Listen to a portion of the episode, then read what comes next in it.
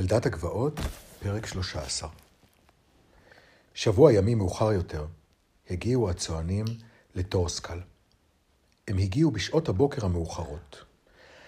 שיירה מעוררת התרגשות של קרונות מקושטים, מכוסים ביריות אריג, וסוסים ארוכי רעמה מושכים אותם, גברים ונשים כהי עיניים, ועם ילדים זריזי אצבעות ששערם פרוע, ולכולם תפורים פעמונים קטנים, מצלצלים, בבגדים שלהם המקושטים בסרטים צבעוניים. והם מציעים את מרכולתם לכל. היה להם הרבה מה להציע. מתיקון כלי הפח ומכירת כלי הנחושת, ועד לקריאת העתיד בכף היד. במשך שעות מעטות פשטו על פני הכפר כולו, סוחרים בסך החליפין בכל אשר יכלו, תמורת קמח, דבש ואפונה מיובשת. כדורי צמר וגושי שומן. היו שהלכו אל בס הזקנה כדי לקנות עשבי מרפא, או מרקחות שהתקינה מצמחים שונים, או שהביאו אליה את אלה מילדיהם הקטנים שהיו חולים. הילדים, ילדי הצוענים ובני הכפר גם יחד, רצו מקצה אחד של הרחוב לקצהו האחר, צורכים בהנאה, או שלימדו זה את זה משחקים וריקודים. כבר בשעות אחר הצהריים הועמסו שוב הקרונות והחלו לעזוב את הכפר ולנוע בשיירה מתפתלת לעבר גבעות הבטה שמאחורי ביתה של בס הזקנה. בדרכם אל העיירה שהייתה רחוקה כמה וכמה קילומטרים משם. ססקי הפסידה את כל ההנאה מהמחזה הססגוני, או כמעט את כולו, אם כי באותו בוקר ראתה גם היא כמה דברים מוזרים.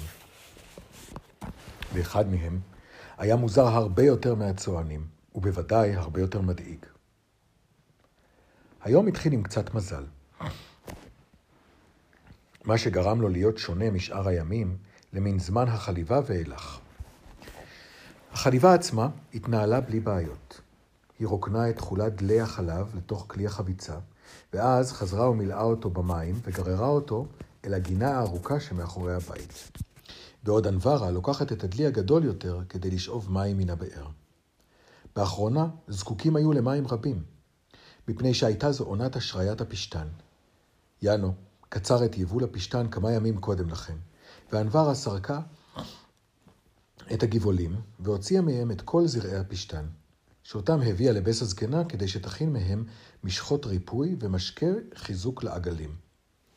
עכשיו היו הגבעולים מונחים בשוקת האבן שעל יד הגינה, שהייתה מלאה במים וחמה מהשמש. גבעולי הפשתן היו מושרים במים, כדי שהסיבים החבויים בהם יתפרדו מהקליפה העצית. ססקי הוסיפה להם מים, ניירה את דלי העץ שלה כדי להיפטר מטיפות המים האחרונות, ואז נעמדה להתבונן סביבה באותה שעת בוקר, כשהיא שואפת לתוכה את האוויר המבוסם ברוזמרין. שיחי הרוזמרין צמחו בקצה הגינה, על יד כוורת הדבורים של יאנו, מכיוון שגם הדבורים אהבו אותם. כשהביטה ססקי לכיוון ההוא, התמקדה לפתע תשומת ליבה. שם, על יד הכוורת הגדולה, היה ענן קטן, כהה ומרעיד, שגדל מרגע לרגע, תלוי לו מחוץ לדלת הכוורת. בעודה מתבוננת, התרומם הענן. נחיל של דבורים התרומם במהירות בתוך הכוורת, והחל להתעופף באוויר במעגלים.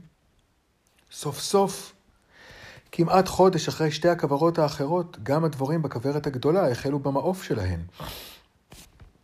מוכרחים להגיד ליאנו, ומהר, כדי שיוכל לעזוב הכל ולהכין את הכוורת החדשה. איזה מזל, חשבה ססקי, בעודה רצה במהירות בחזרה דרך הגינה. דלי העץ עדיין נחוץ בידה, והיא מדלגת מעל לשורות הגזרים הקטנים והכרובים הקטנים. איזה מזל עצום. שלגמרי במקרה היא הייתה שם, וראתה את הכיוון שאליו עפו. כך יכולה הייתה לרוץ אחרי נחיל הדבורים. לסמן היכן הן מתיישבות, ולשמור שם עד שיאנו יחליף את הכוורת הישנה בחדשה. יבשם אותה בריח מפתה של צמחי תבלין, ויבוא ללכוד מחדש את הדבורים שלו. גם בשנים הקודמות עשו זאת בדיוק כך, בשיתוף פעולה כזה. זה היה מעין משחק. משחק שקשה לזכות בו, אבל הדבר הזה רק הופך אותו למרגש יותר. אבא, אבא, קראה, עוד לפני שיכול היה לשמוע אותה, מעל לכל הלמות הקורנס של הסדן. מבט מעבר לכתפה גילה לה שמעגלים נוספים של דבורים הצטרפו, ושנחיל הדבורים התעבה לכדי המון צפוף ביותר. בעוד רגע תצאנה הדבורים לדרכן. אבא! צרחה בכל כוחה. הקיפה את פינת הבית בריצה, עיניה ממשיכות לסרוק את האוויר שמעל הגג. יאנה הוציא פרצוף מבוהל אל מחוץ לדלת, לדלת המפכה שלו, בדיוק ברגע שבו קלטה שוב את מראה הענן הכהה. הענן התעופף לדרכו באוויר הבוקר. ססקי הצביעה בידה והמשיכה לצעוק. בעודה צועקת, וכבר פתחה בריצה, אחרי ענן הדבורים. יאנו קרא אחריה, אל תורידי מהן את העיניים. הכי בדלי כמו בתוף, אל תפחדי, אני כבר אמצא אותך. ססקי המשיכה לרוץ במלוא כוחה דרך גינתם של סיווארד ואווה, מדלגת בתוך, כמו מתוך אינסטינקט, מעל הכרובים, ומבטה נעוץ כל הזמן בנחיל הדבורים. הוא התעופף במהירות עצבנית, מתרומם כה גבוה, עד שנראה בגודל של אגרוף, ואז מנמיך טוס ומתפתל כמו סליל, נשמט באיטיות הצידה, במעוף של חיפוש, וכל אותו זמן היו פניו מועדות לעבר היער. היא קיפצה מעל שיחים, נתקלה בשורשים, הדלי מיטלטל כנגד רגליה, בעת שענן הדבורים המרעיד, שהחל להפוך אותה לגוש פועם, ירד אל מתחת לצמרת העץ הקרוב ביותר, ונעלם בתוכה. הזמזום העמוק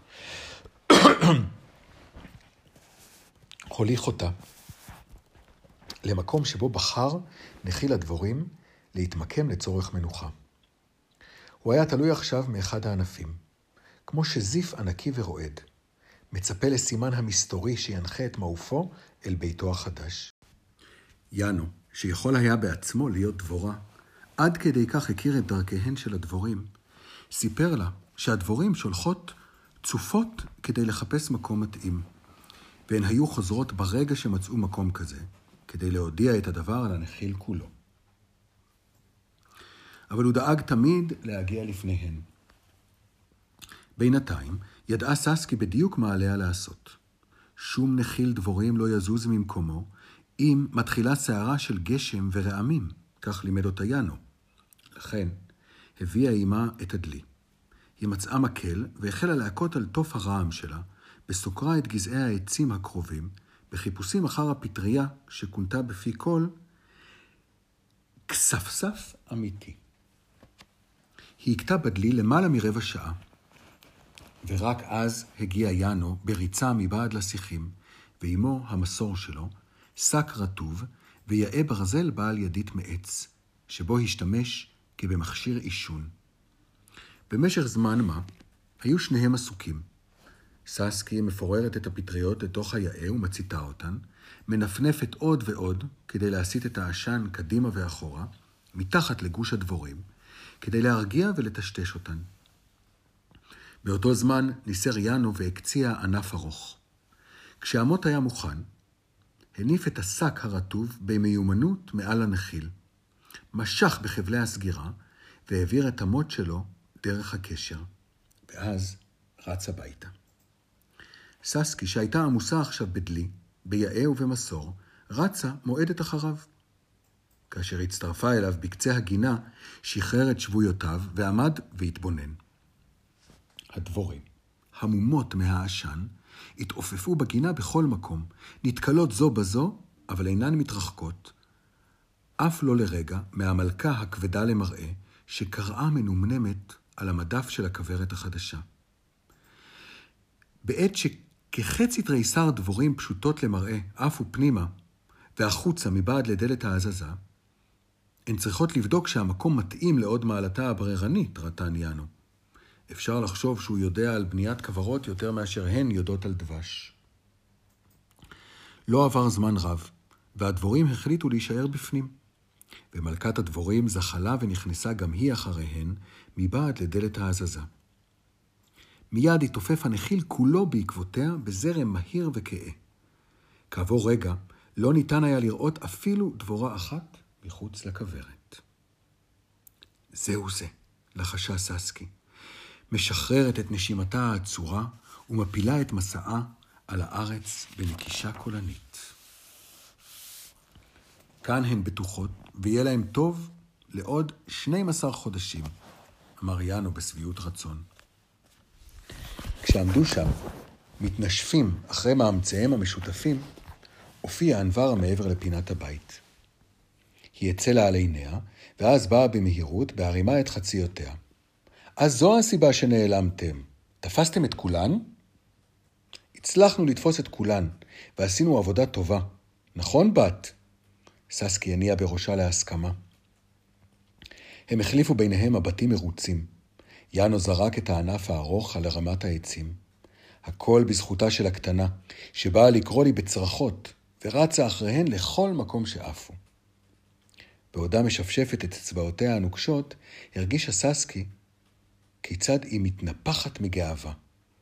יאנו חייך, והפעם בלי שמץ מהבעת הדאגה שלעיתים קרוא קרובות העיבה על פניו בשעה שהתבונן בה.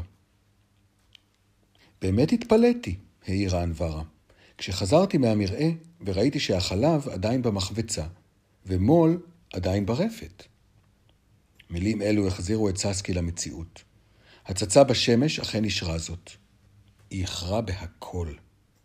אבל יאנו הבין לליבה. נו, באמת, אישה, אולי את יכולה לחבוץ את החמאה? רק היום. קחי את הפרה. קטנה, ולכי לך.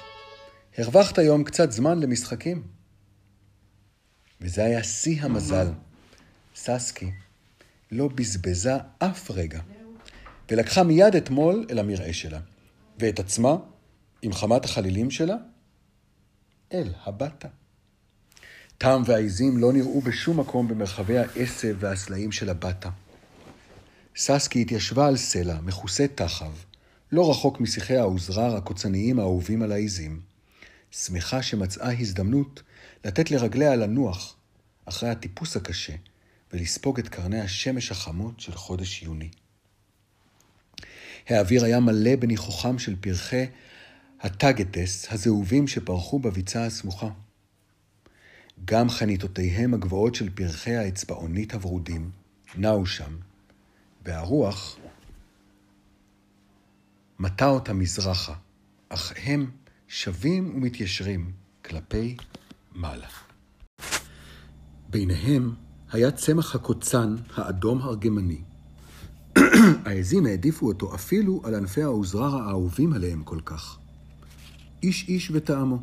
זה מה שחשבה ססקי על העזים שהעדיפו באופן ברור לאכול דברים קוצניים.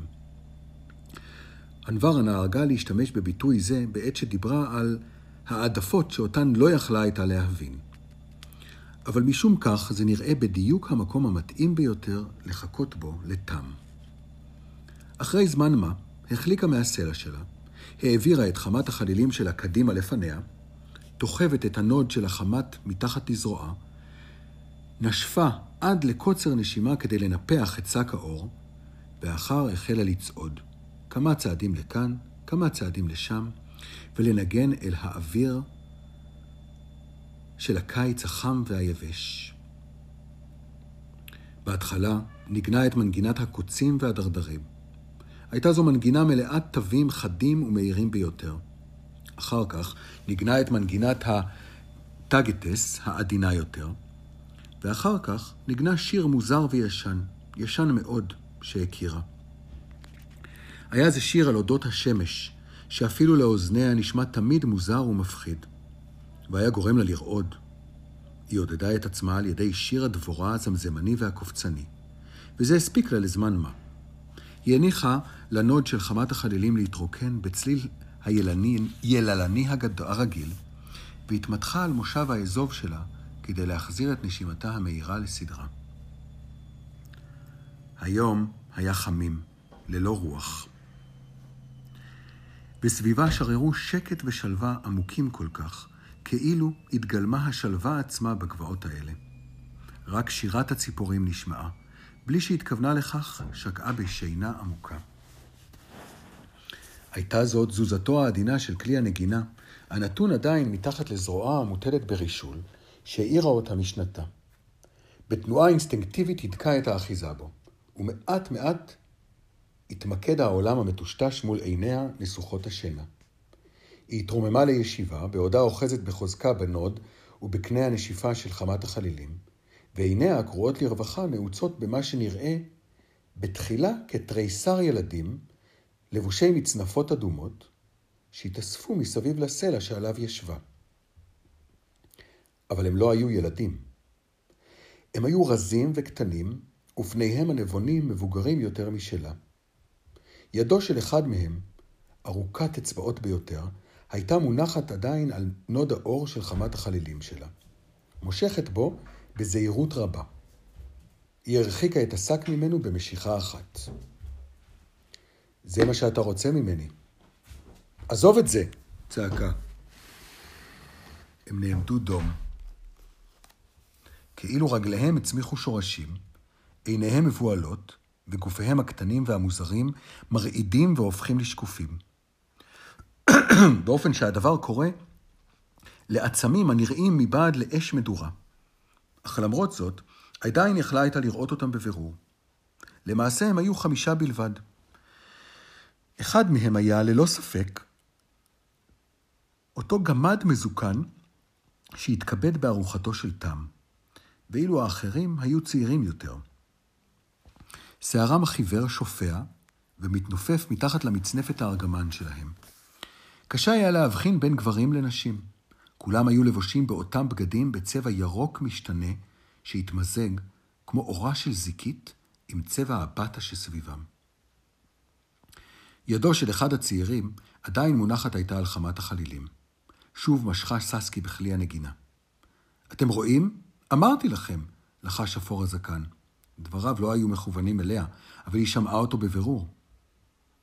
מה אמרת להם? שאלה. חמישה זוגות של עיניים בצבע ירוק עשן התמקדו בה בעצמה, בעוצמה כה רבה, עד שכמעט יכולה הייתה לחוש במבטן. במאוחר הבחינה בכך שאפור הזקן דיבר באיזושהי שפה שהיא לא ידעה, אבל מהדרך שבה אמר זאת, היה ברור לה לגמרי למה הוא התכוון. הוא שאל אותה משהו באותה שפה זרה. הפעם זה נשמע לה כמו קשקוש. היא משכה בכתפיה, והוא חזר על הדברים בשפת בני אדם. שאלתי, האם את מבינה מה אנו, את מה שאנחנו אומרים? לא, היא העיפה מבט אזהרה מהיר וזועף לעבר הצעיר, שידו שבה וזחלה לעבר חמת החלילים. אבל את יכולה לראות אותנו, ציין אפור הזקן. זה גם מה שאמרתי להם, שהצלחת לראות אותי בפעם הקודמת, וגם עכשיו את יכולה לראות אותנו. אני יכולה, אמרה. ובעוזרה את כל אומץ ליבה, הוסיפה, האם אתם בני העם הנסתר? הוא התעלם מהשאלה. ובמקום זאת שאל, באיזה עין את רואה אותנו?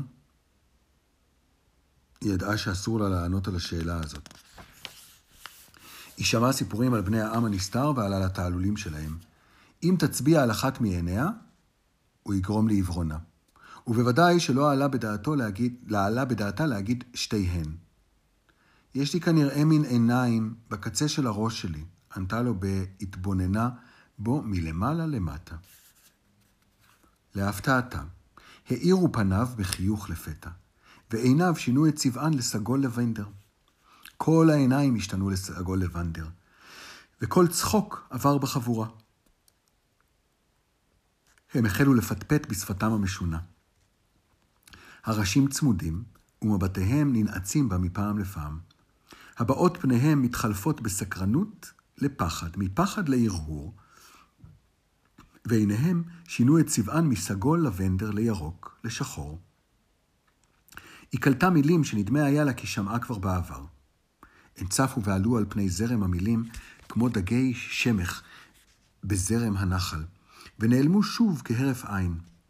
הייתה מילה אחת שהשמיע צליל מוכר בראשה, צליל פעמון קטן. כה מוכר, עד ששלח אותה לחיפוש יסודי בזיכרונה. אך לשווא. המילה הייתה מוקל, והיא לא הצליחה למצוא משמעות כלשהי למילה הזאת. חמת החלילים נעה קלות באחיזתה, ש... באחיזתה, והיא חטפה אותה ושבה והצמידה אותה אליה. כשהמילה המוזרה מתעופפת ונעלמת מראשה.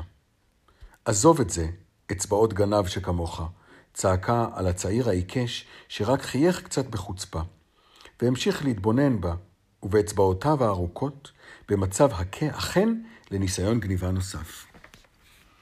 מאיפה את מכירה את המנגינות שלנו? אלה המנגינות שלי.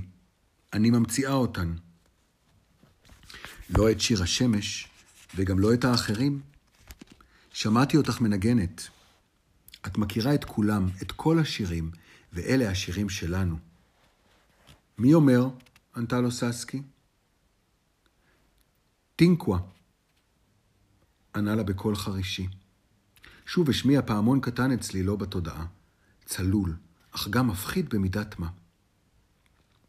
לא היה לה שמץ של מושג למה. לכו מכאן עכשיו, כולכם, צעקה עליו, דמעות עולות בעיניה. הסתלקו כולכם, ותנו לי מנוחה. היא קפצה מהסלע שלה בלי אזהרה, מחבקת את חמת החלילים חזק חזק, ומאלצת את האנשים הקטנים להתרחק ממנה. היא צרחה אחריהם עד שכל החמישה, וביניהם גם הצעיר שהתעקש למשוך מידה את כלי הנגינה, ברחו אל מעבר לביצה. או שעפו לשמיים, נראים לעיני כל אדם אחר זולתה. אילו היה רואה אותם כרגע זה כלהקה של עורבים. כשהייתה בטוחה שהסתלקו, חזרה שוב והתיישבה על הסלע שלה, מתנשמת בכבדות. נאבקת בסערת רגשות מנוגדים, וגעגועים קשים אל תם מציפים אותה. אבל במקומו שמעה קול מחוספס וצרוד מאחוריה. היא הסתובבה, וראתה את ברומן הפחח מרים את ראשו הפרוע מאחורי אחד השיחים. אמרתי לך? נכון שאמרתי לך? בסוף הם יצליחו לגנוב לך את חמת החלילים, והיא תהיה שלהם. הם אף פעם לא מוותרים. גם אתה ראית אותם? שאלה בנשימה עצורה, מופתעת, אך גם בתחושה מוזרה של הקלה. אם ברומן יכול גם הוא לראות אותם, הרי, הרי זה סימן שהיא לא השתגעה לגמרי. ראיתי אותם זוחלים אלייך בזמן שישנת. ברומן התרומם לעמידה עד שססקי חשבה שהלוואי שהייתה מעיזה להציע לעזור לו. הוא התנשם, בעומדו נשען על הקו שלו מצד אחד ועל השיח מצד שני, והקמטים בלחייו העמיקו בחיוך לועג במקצת. הם רצו את חמת החלילים הזאת. ידעתי שזה מה שהם ירצו. שמעתי כבר על התעלולים שלהם, הרבה פעמים שמעתי עליהם, ואז התעוררת. ופינג, הם נעלמו. אבל את, את המשכת לדבר אליהם, כאילו הם עוד שם. הוא צלל לעברה באיטיות.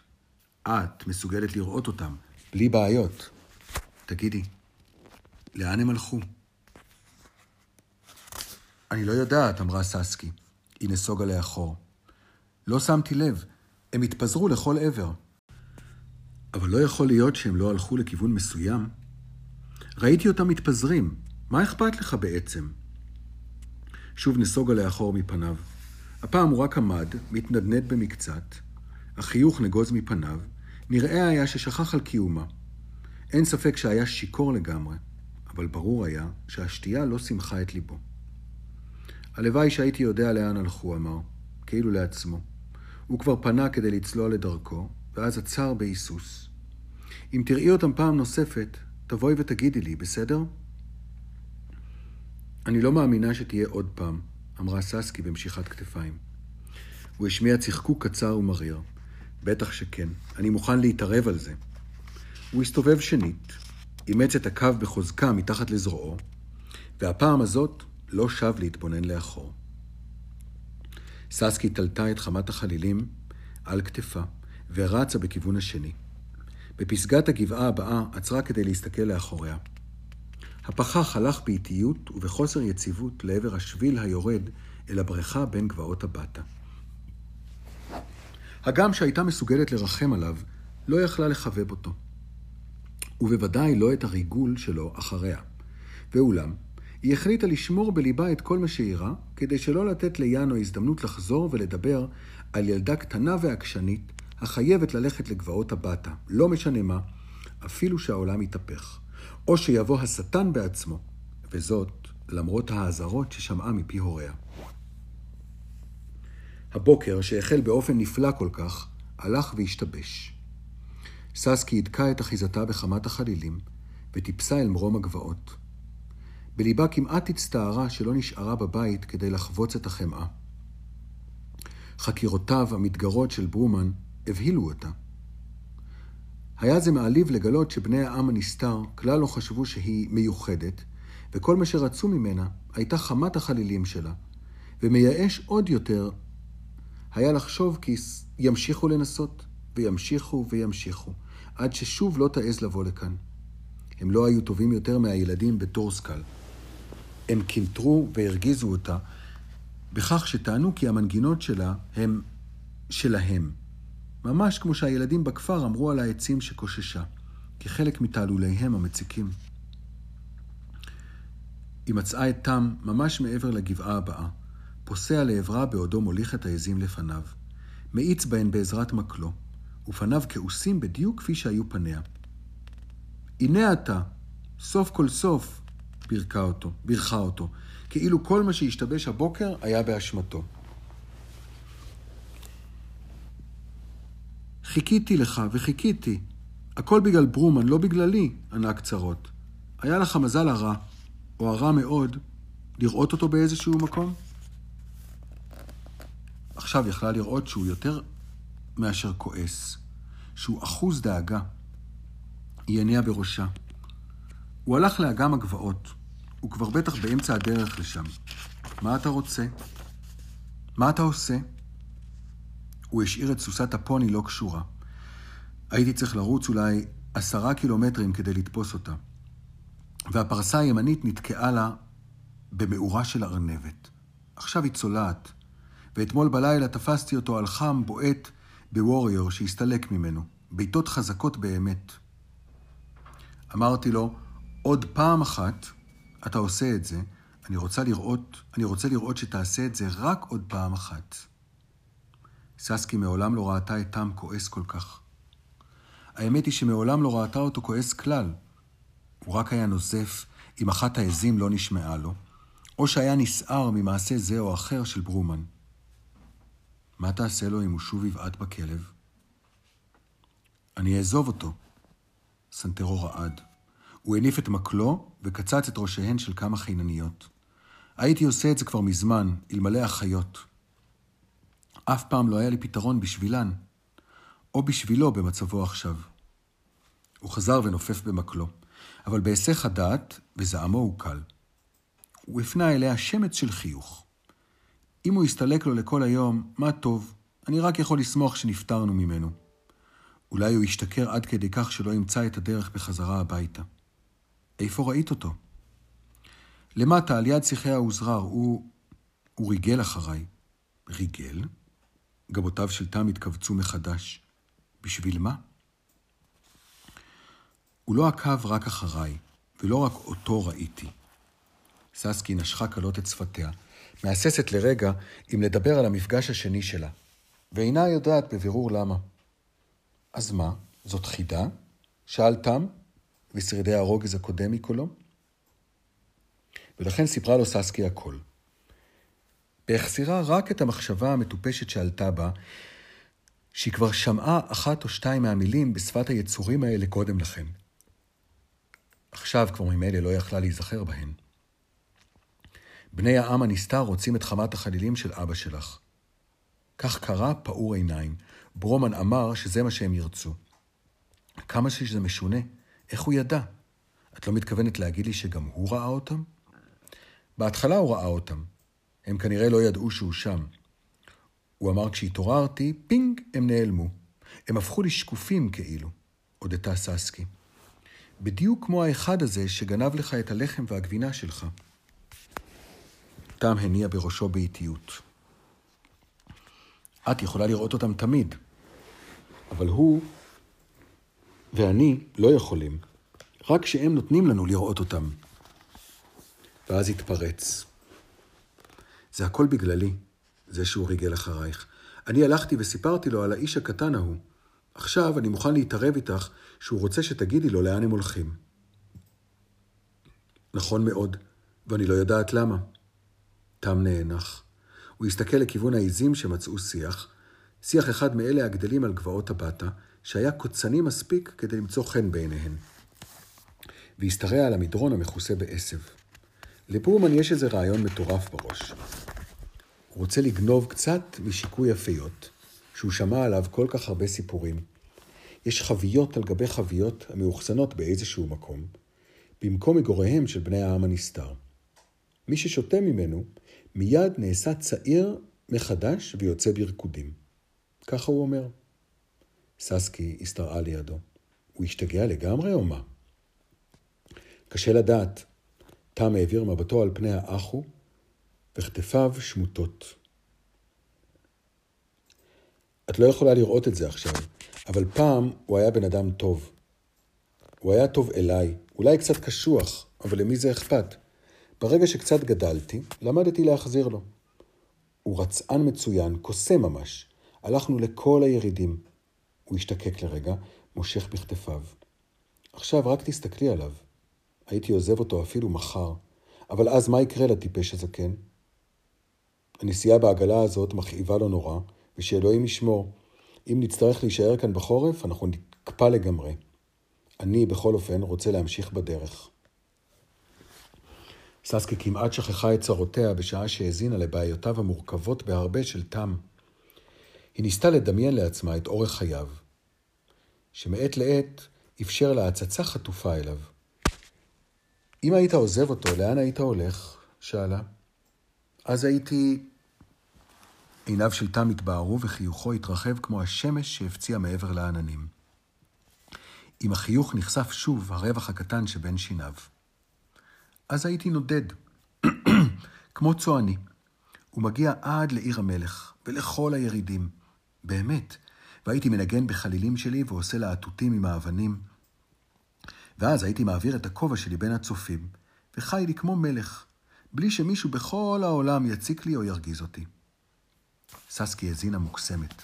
רואה לנגד עיניה את העולם נפתח והופך למקום של אפשרויות בלתי צפויות. של מראות וצלילים רבים מספור שלא ניתן לתאר אותם בכלל. גם אני אוכל לבוא איתך? קראה בקול. בטח. הרעיון הלהיב את תם באחת. נוכל לנגן ביחד. את בחמת החלילים שלך, ואני בחליל שלי. אנשי העיר ימלאו את הכובעים שלנו במטבעות. את תראי.